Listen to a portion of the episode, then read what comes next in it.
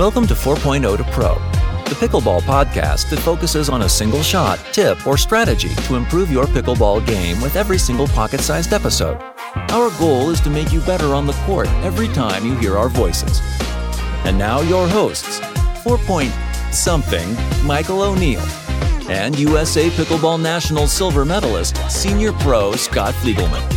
Ladies and gentlemen, welcome to another episode of 4.0 to Pro, your pocket-sized pickleball podcast where we teach you a single shot or strategy every single episode. I'm Michael O'Neill here in sunny Long Beach, California, joined by my good pal, Mr. Scott Fliegelman there in Boulder, Colorado. Scott Fliegelman, right now, today, is our one-year anniversary of doing this show. So welcome to episode, I guess it's 53, but our one-year anniversary, sir. Who would have thunk? Feels pretty awesome. That's 53 more podcasts than I'd ever done before. So thank you for bringing me into this medium. Well, and I think it's been fun. Takeaways from your first year as a professional podcaster. I believe our listeners know, but let me make sure that they do, that I'm super grateful for all of the engineering and production and leadership work that you do. I work throughout the week on concepts and ideas and observations of play. I'm on court all the time, and I'm definitely giving a lot of thought to that. But this show would not come to fruition without all the work you do behind the scenes. So thank you, brother. Thanks, man. That's very kind of you to say. I'm curious about, and this isn't the theme of this show, which is going to be a post-tournament breakdown, but we're going to talk about that in a second. Although this thought just popped into my head. I'm curious about, like, as you're on court now, I imagine prior to a year ago, you weren't going through the process and thinking, oh, this would be a really good concept for the show. And now, do you find yourself whittling down these ideas as you're coming up with these concepts going, oh, actually, this would really help the pickleball community as a whole. I'm going to really put some thought into this. I love the way you asked the question. I'm going to surprise you a little bit with where I'm going to take my answer. Absolutely, yes. To your question, I love being able to have an outlet to be able to share some observations and thoughts I have on the court with a much larger audience than just my lesson or my clinic. But I'm going to take it in reverse for a second, and maybe we'll talk more about it with our tournament breakdown, is the process of thinking acutely about pickleball so much at the 4.0 to Pro level, I believe was helpful to me in my tournament last week. It's the opposite direction that, as we'll talk about, I do not get a chance to practice pickleball as much as I would like. I'm not doing the exact preparation that I would have in mind or would coach students to do. But I do think there is value in the mental imagery that I put into advanced pickleball on a daily basis. And I relied on some of that to help get me through my tournament last weekend. There's really something about the distilling of this information into these pocket-sized chunks. And I did the same thing. I even found myself referring to older episodes so that I had these ideas in my mind as I was playing. And it was really interesting because I don't know who else does this. Like, even within the pickleball podcasting community, we're so visual in that medium. Like, so many channels are on YouTube that because we have to create this theater of the mind, it really does help when you're standing behind the baseline about to start a point, having this visualization of how the point's going to play out. It's really cool. And yeah, I can totally see how it would shift your perspective as you were working with students in reverse. It's actually a really cool concept. On singles day, I had about an hour break as I was awaiting the winner's bracket final, and I just found a shady, grassy area, laid a towel down and relaxed. And I went and listened to a show also that I thought was going to be relevant to the match that I was getting ready to play. So even though it was my voice and your voice, it seemed like a soothing and productive way to spend my time and relaxing as I got ready for that match. Well, that is a fantastic lead-in. We just did the Senior Pro Tour, which is Mattias Johansson's brainchild. Very often, the 50-plus pros from PPA and APP didn't have the greatest experience. So Mattias Johansson, who could best be described as the Ben Johns of senior pro pickleball, he's as dominant in that role as Ben Johns is in the regular pro ranks of pickleball. In singles in particular, decided to start his own tour where those 50-plus pros maybe felt a little more catered to, maybe a little more organized, and had an event that they really could all congregate and get the highest level of play. And I think he's done a great job. I think that tournament we just played, which was in Tustin, California, really had the best of the best of that senior pro bracket. It was a who's who of senior pro players in singles and doubles. doubles. And you had a very different experience than I did. And we'll talk about that. But dude, you did so unbelievably well, especially for not having any practice time. And you probably had one of the biggest compliments you could have, which was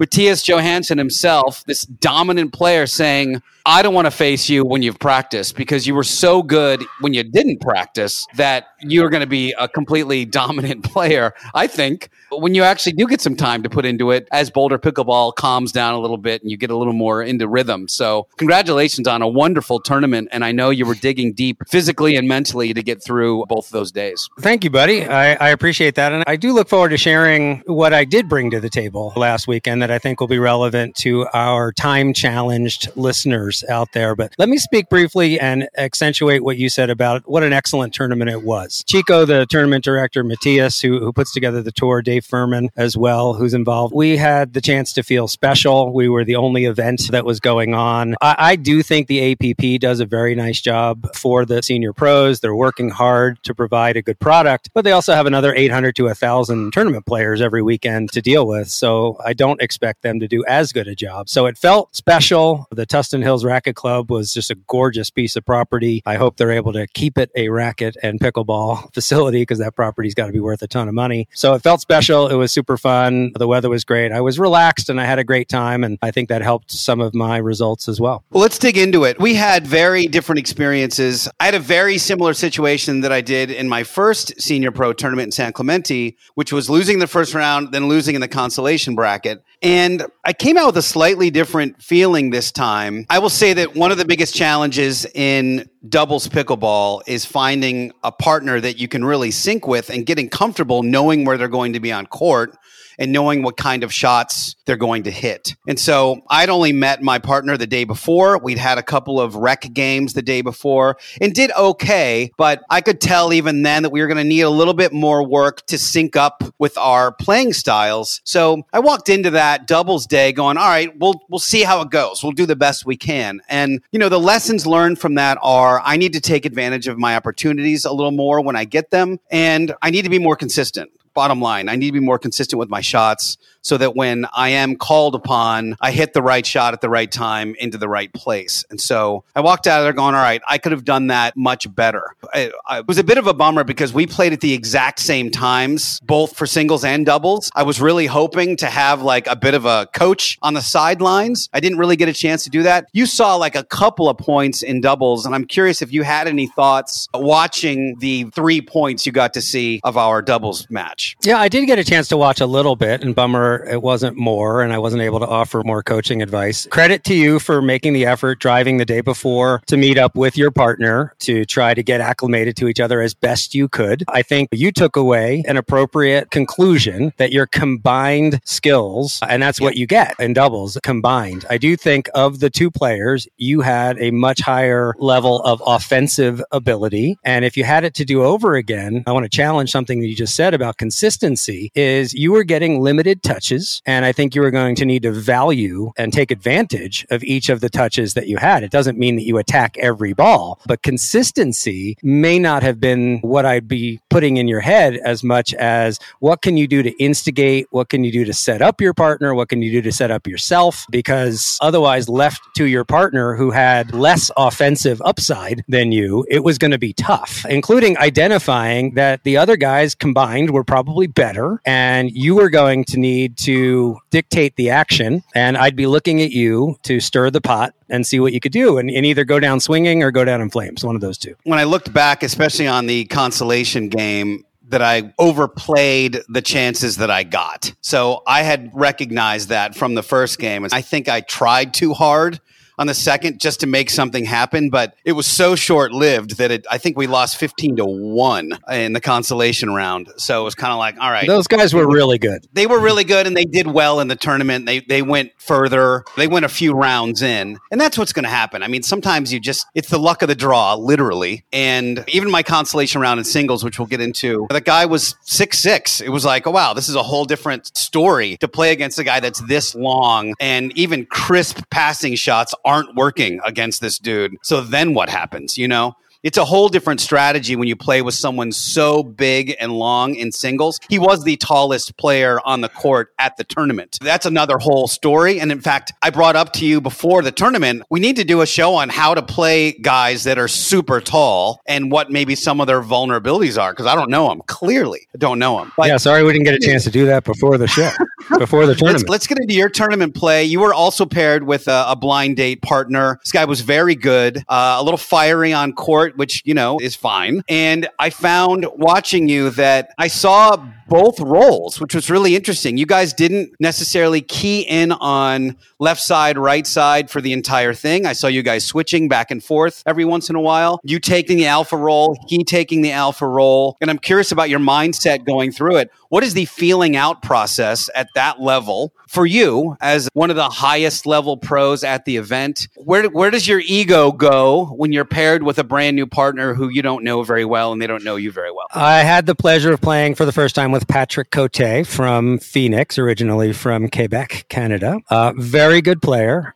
And I feel like one of the things that we did really well together, and I think it's one of the things I do best, is adapt, be a chameleon, be a verbal partner. What can we do in advance? What can we do during the day to best sync up and produce our best play on court? We had identified in advance that Pat likes the right side. He's got a particularly powerful backhand counter, really good defensive player, and prefers the right side. I generally prefer the left. I would say we did that about 60% of the time, but we didn't want to be super predictable either. And as we get on a negative run, we were willing to switch things up. Put me on the right, put him on the left, play straight up. I think we supported each other well throughout the day.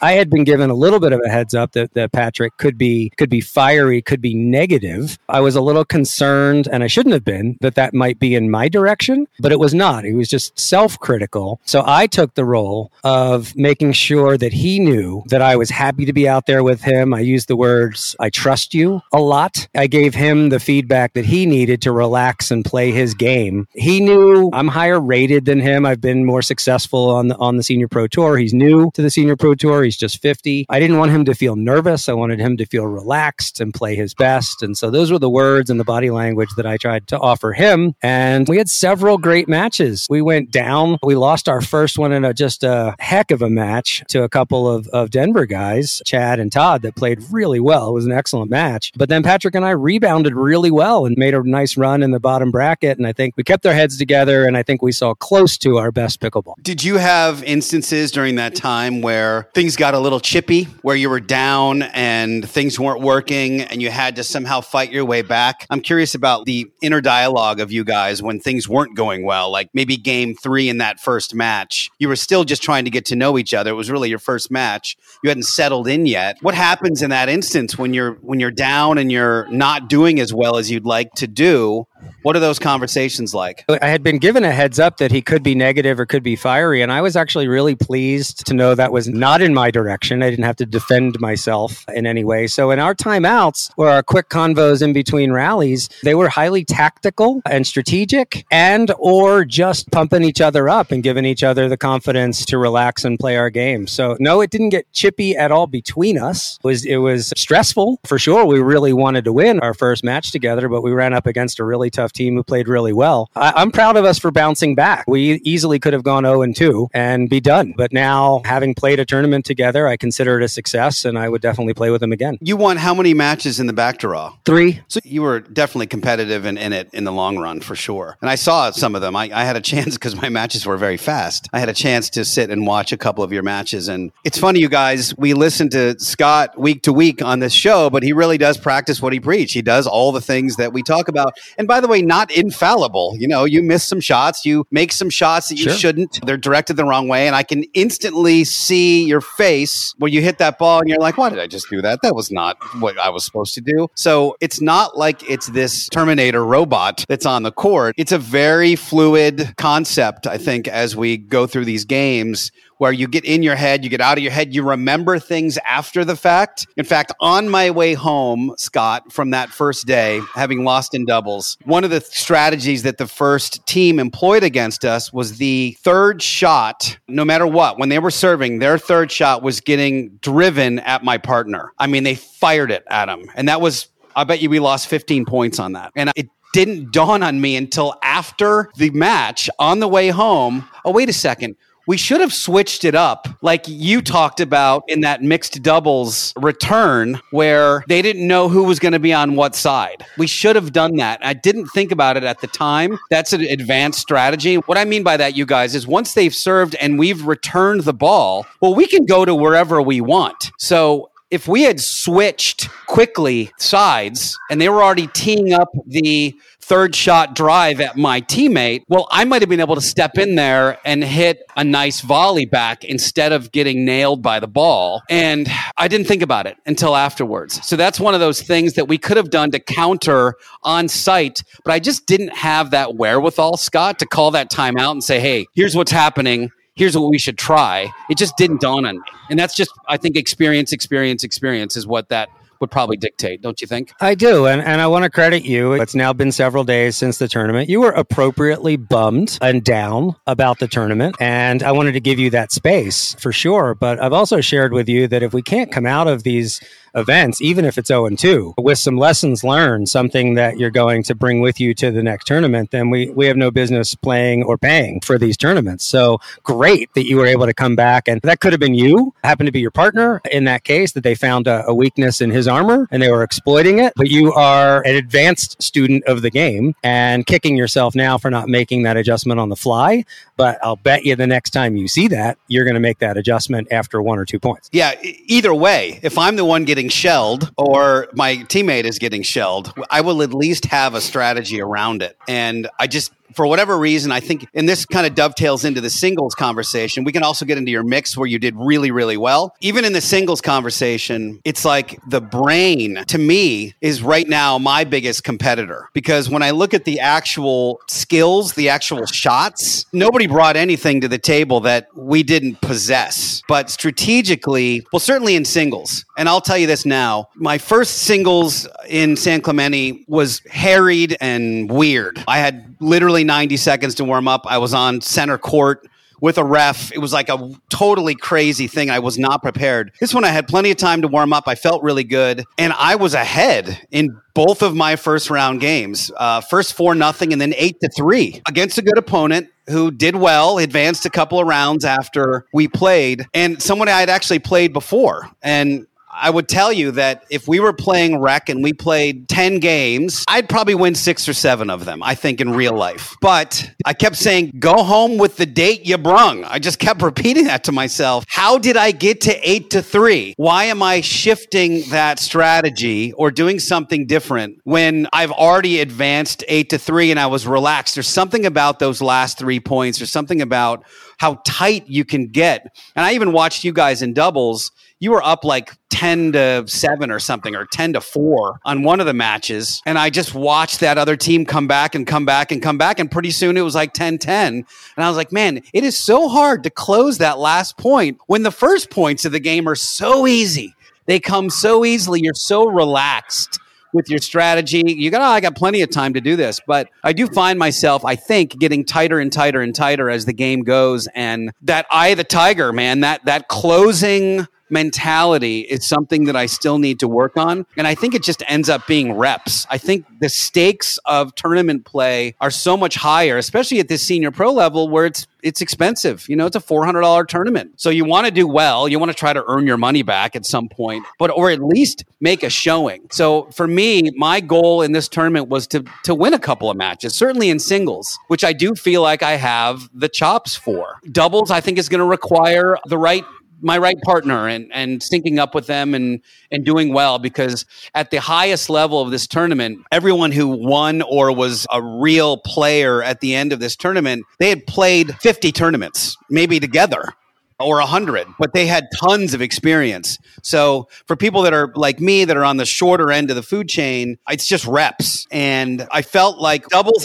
man, maybe I'm not there yet. And I was like, maybe I shouldn't even try for this NPL thing. And then I thought, wait a second, it's the chops. It's the chops, and it's being in that environment of pressure that I think is going to make all the difference. So I sort of talked myself out of it and talked myself back into it again in some ways. Yeah, and I'm glad you did that, because it's disappointing to go 0-2, and you don't want to have to do that that all that often. I do think the first round singles match that you had was against a more experienced player. I've seen him on the Senior Pro Tour before, and that may have been the difference for you to be able to close that match out. You now have another tournament's worth of experience to bring with you to the NPL Combine.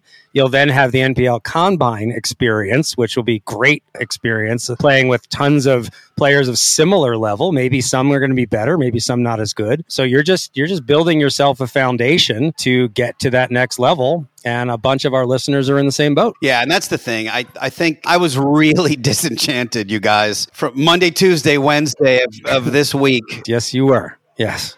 Really disenchanted for the first few days, especially in singles, because you got no one to blame but yourself in that respect. It's just you. I know not a lot of you guys play singles, but some of you do. And there is something about that mentality in singles that Mattias even says it's one of the most difficult sports mentally, because it's really easy for your opponent to get a 4 or 5, 6 point run in singles. And all of a sudden you're like, have I ever played this before? Am I brand new at this sport? Am I terrible at this? Like, it really gets in your head. So you've got to be very mentally strong. And plus, like, as you experience, Scott, sometimes you get a bad bounce. You guys lost a match on a terrible third game, 12-10 bounce on a serve that literally did not come up. It just rolled. The guy served the ball. You're in this crazy, tense back and forth match. It might have been the match I just talked about with the 10. And that serve didn't pop up. It just rolled. And it's all of a sudden like, really? This is how it's going to go? So that was a big disappointment, I think, for you. And sometimes you just get the ball bounces the wrong way for you. Yeah, that was a disappointing end to a really great match. I was a little upset about that. They were homeboys that I went up to them 15 minutes later and we hugged it out a little bit because it's just a disappointing way to end the match, and didn't handle ourselves as friendly right at the end of the match as I would have liked, but we worked it out. I do want to kind of go to something that I talked about earlier that I think will be relevant to a lot of our listeners is I'm time challenged. I'm uniquely time challenged in that I own a pickleball facility with my wife and I'm on the pickleball court every day. But ironically enough, I rarely get a chance to practice pickleball. I'm not playing pickleball. I don't get a chance to use one of our two ball machines nearly as much as I would like. But I've come to a recognition, having had a successful NPL season last year with similar or less training, and then the successful tournament last weekend, that, and some of you guys know that I have an endurance sport coaching background, and there's some nomenclature there that I think is highly relevant. And I've identified that my chronic training load is of greater value right now than my acute training load. I have not been recently drilling down and focusing heavily on tournament level pickleball, but I am on court daily. I am dinking. I'm getting touches. I'm visualizing pickleball. I'm having to work through my brain to find simple ways to explain complicated ideas to a range of different players. So I feel like the mental imagery, the mental preparation, I'm getting daily exposure to that, even if I'm not getting a chance to play 5.0 pickleball nearly as frequently as some of my opponents are. And I'll bet there's a whole lot of other people in the same boat. And you guys listen to our show. So that's one of the best times to be able to use some of this mental imagery, seeing yourself on court and doing whatever it takes while you're driving to and from work or to and from the courts to be able to accentuate your preparation for pickleball, even if you don't get 16 hours a week worth of practice time in. Well, one thing I'm going to do, Scott, proactively is Rafael Nadal wrote a great book called Rafa that I read years ago when I was really on the tournament scene in racquetball. And one of my strongest opponents, we battled, recommended it as a great mental game reinforcer. So I'm actually going to reread that now and try to get those lessons in my head again, because I had a great coach once that said, look, you get two equal players on court and you've got amazing forehands and amazing backhand, and the shots you hit are pretty equal. You guys have a pretty equal game. Well, at that point, the game becomes 90% mental, but we rarely work on that mental game. We're just working on the shots, which are already pretty good. They're already better than most. They're already as good as your competition. So the mental game is the thing that you really have to work on. So this is where like that sports performance coach comes in. It's where good books on mental toughness come in. So that's what I'm going to be focusing on, I think, for the next month or two. I still have, obviously, chinks in the armor in terms of my game. I'm still working on some of the consistency that I like to, reinforce. But in the grand scheme of things, I've got a pretty well-rounded game that's decent. It's a 4-5 plus type game. I think having looked at the games that were being played this weekend, I was like, yeah, I can hang with some of that. When you get to the upper echelon, which is where you were in singles and doubles, Scott, I definitely saw a different gear, but I'm like easily mid-pack in this group, if not a little better. I just have to get my mind together to make it happen, I think. And I think your experience from this tournament moves you in that direction. You've identified mental areas, physical areas, defensive strategies that will put you in a better place for your next tournament. So it was worth doing, even if it took a couple of days for you to get there. So I would be remiss if I didn't mention you guys had an epic run in mixed doubles on Friday, Scott. And by the way, coming off the couch and then playing at this very high level Friday, Saturday, and Sunday had to be insanely taxing mentally and physically, especially because singles was Sunday. And eventually your body was like, I'm not having any more of this. We can talk about that if you want to, but talk about your epic run on Friday with Molly, which was fantastic. Yeah, we've mentioned Molly Carter on the show a couple of times before. She is one of the best women debuting on the Senior Pro Tour. She's still 49, but able to finally join me and play mixed. Props to her and Kim Kessner for taking silver in the women's doubles on Saturday. But yeah, after a year and a half, 2 years of having a ton of fun practicing and playing together for fun, we got to lace them up for real on Friday and went 4-2, took fourth in a 16-team field. We had a couple of great wins, a couple of tough losses. She's just such a pleasure to play with. One of the things that I felt was to our benefit is we were able to adjust our game depending upon who we were playing against. And it's one of the things I've referenced on the show before is at the higher levels, we don't make strategic decisions in a vacuum. We have to identify who's standing next to us and what are the strengths and weaknesses of the players across the court from us. And Molly has a great power game, but she's also got a really nice soft game as well. And we needed to adjust course throughout the day. I shared with her that since she was newer to this level of tournament play, that starting right off when the referee asks us for a 1 or a 2, or let's call it the coin toss, I want to take the serve. And I've joked about this on the show before about it, kind of being a mental game that I play with the other guys. Like, why does Scott want... why does he want to take the serve? And I said, this is the ball I want to serve with. This ball is great. But Molly and I were deciding in advance of our matches that we either wanted to accentuate our power game or perhaps our soft game. And I wanted the right ball to help us with that. We were playing Duras. It was kind of cold for California for sure. And a new Dura in that weather, it was going to be a power game. And if that's what we decided was going to be our best way to victory, we went with the new ball. And I kind of made a big deal about it that we really looked like veterans, savvy decision makers when we grabbed that ball. But there were other matches, particularly against Jen Dawson and John Hedberg, who are better at the power game than we are, that we took the serve and I made sure to choose the roughest ball in the quiver that the ref offered us so that Molly and I could spin the ball, play the soft game a little bit better, and just not be at the mercy of a new Dura coming off of Jen Dawson's Pro CanX. So it's one of those subtle things that a lot of our listeners probably haven't thought all that much of. If there's blinding sun or wind, then maybe you want to choose side. But absent of that, playing with the ball that you like better is one of the things that we may want to consider when we win the coin toss. That's really interesting. That's all intentionality where you're really paying attention to even the smallest details because every point matters. You guys have been playing together for like a year and a half from what I remember. So you were very comfortable with each other on the court anyway. Did you find that the pressure of the tournament changed anything or were you guys in the flow the whole time? Here's a funny answer to that a little bit. Yeah, Molly is just a lovely personality and great player and easygoing. And I'd like to think she would say the same about me. We're nice guys on the court. But we have this funny little banter when we practice where I jokingly am a jerk to her. And I was like, I can't wait for us to get into a real tournament and adopt that and have the spectators on the sideline going, why is he being such an ass to her out there? Well, all of that went out the window. What's an example of that? Almost, Molly. You almost made that. Like, Molly, could you get that one over the net? Oh, Molly, right. You got like 2 inches off the ground for that lob. Like, jump a little, would you? Like, that's our fun banter and practice. And we couldn't wait to break it out in a tournament. And maybe with the pressure, none of that happened. We were just very nice to each other, very pleasant with each other, very focused on strategy and supporting each other. So that little repartee we were thinking we might bring out did not happen. Well, let's wrap this show up with some tactical stuff. Talk about the serve a little bit.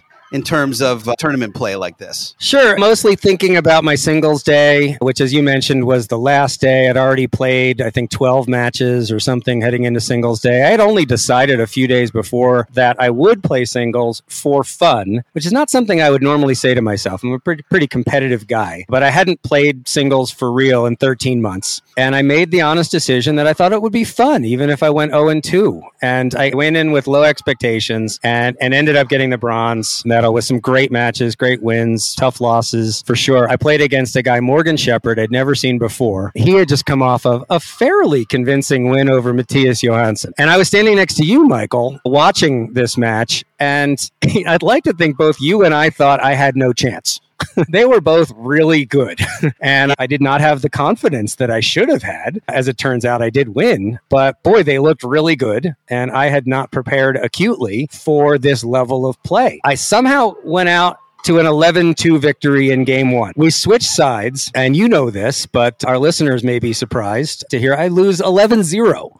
In game two. And it didn't bother me all that much. You know, there was a side that was better. I was about to head over to the better side. But once I got down 7 or 8, it's not like I mailed it in, but I was pretty focused on, all right, let me just figure out what my strategy is going to be in game three. And I had identified that Morgan was struggling somewhat with my best serves. And as our listeners know, my best serve is higher than most, lots of topspin, and it lands 6 inches from the baseline. And in singles, that's a pretty tough ball to return and approach the net on. And I exploited that heavily in game two, especially toward the end when we were having side out after side out, 8-8, 9-9, 10-10. I ended up winning the game and the match 12-10. And I've looked back on some of the video and I had some big aggressive serves that landed really close to the baseline in the corner. And that was the difference. He had short returns. I was able to put the ball away. And yes, in singles, we want to take a few more chances with a deep aggressive serve because it's just more important in singles, but in doubles as well. I really feel like some of these new rules notwithstanding, and we'll find out how that shakes out for everybody but the PPA pros. It's the same USA Pickleball rules, but let's go for it. Let's practice. Michael, you've shared about the importance of breaking out the water bottles and the practice balls. And what a great example of your willingness to practice. You had 8 balls and you'd hit 8 balls and you'd walk over to the other side.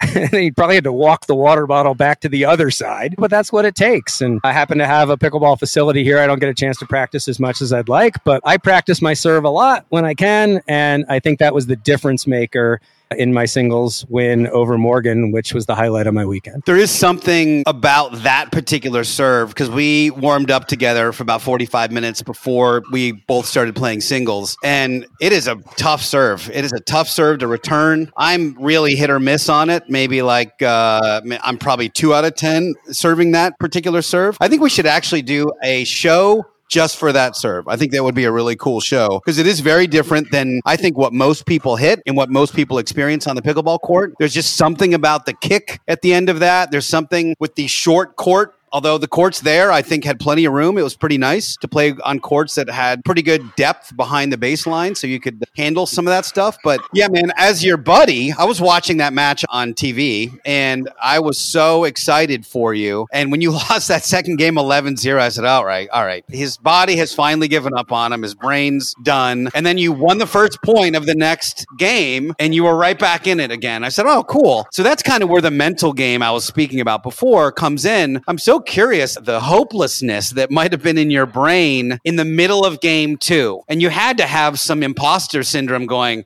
oh, you're done, you're getting your ass kicked now, right? Or did you not have that? Did you always have this sort of constant belief? Surprisingly so, no. I had no doubts. I would have said I give myself a 60% chance of still winning this match, even as I was going down 11-0 in game two. And somehow, and it's just funny to think this through myself, I was still having fun. Even getting beat 11-0, it was still kind of fun, which was the reason I decided to play singles, because singles for me and for you is kind of fun. It's different than doubles. It's hard, and it's only you, but I still gave myself better than 50-50 odds of winning the third game.